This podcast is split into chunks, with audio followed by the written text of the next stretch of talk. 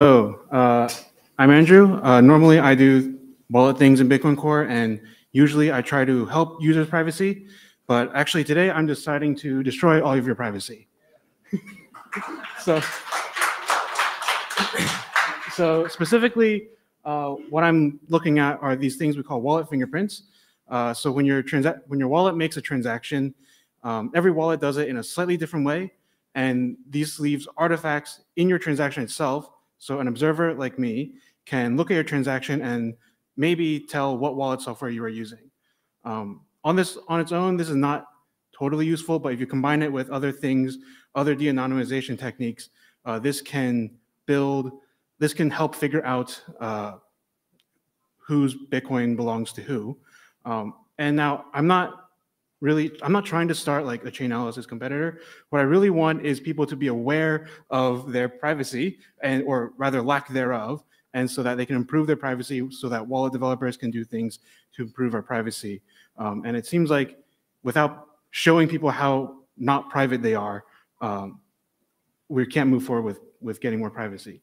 So, so far I've listed, um, I've got two, two wallets, Bitcoin Core and Electrum, and I've listed some of the fingerprints uh, that are uh, visible in their transactions they make. So these are things like um, the lock time, if they use like anti-fee sniping, uh, with sequence numbers, if they're doing RBF, uh, some more obscure things like signatures and low R grinding, um, and also script and address types.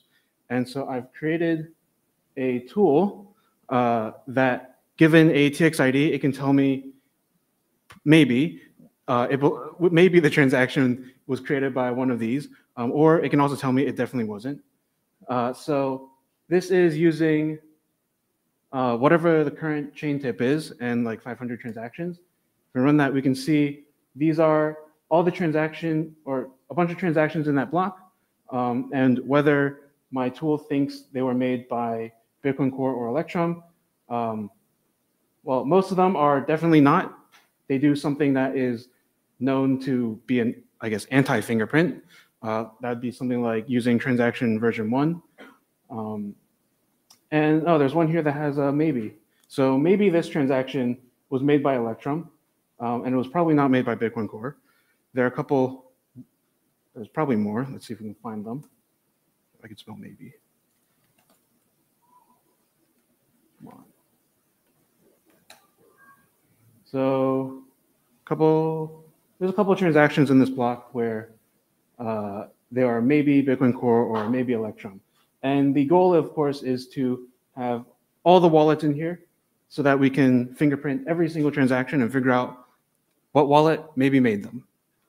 all right, that's it.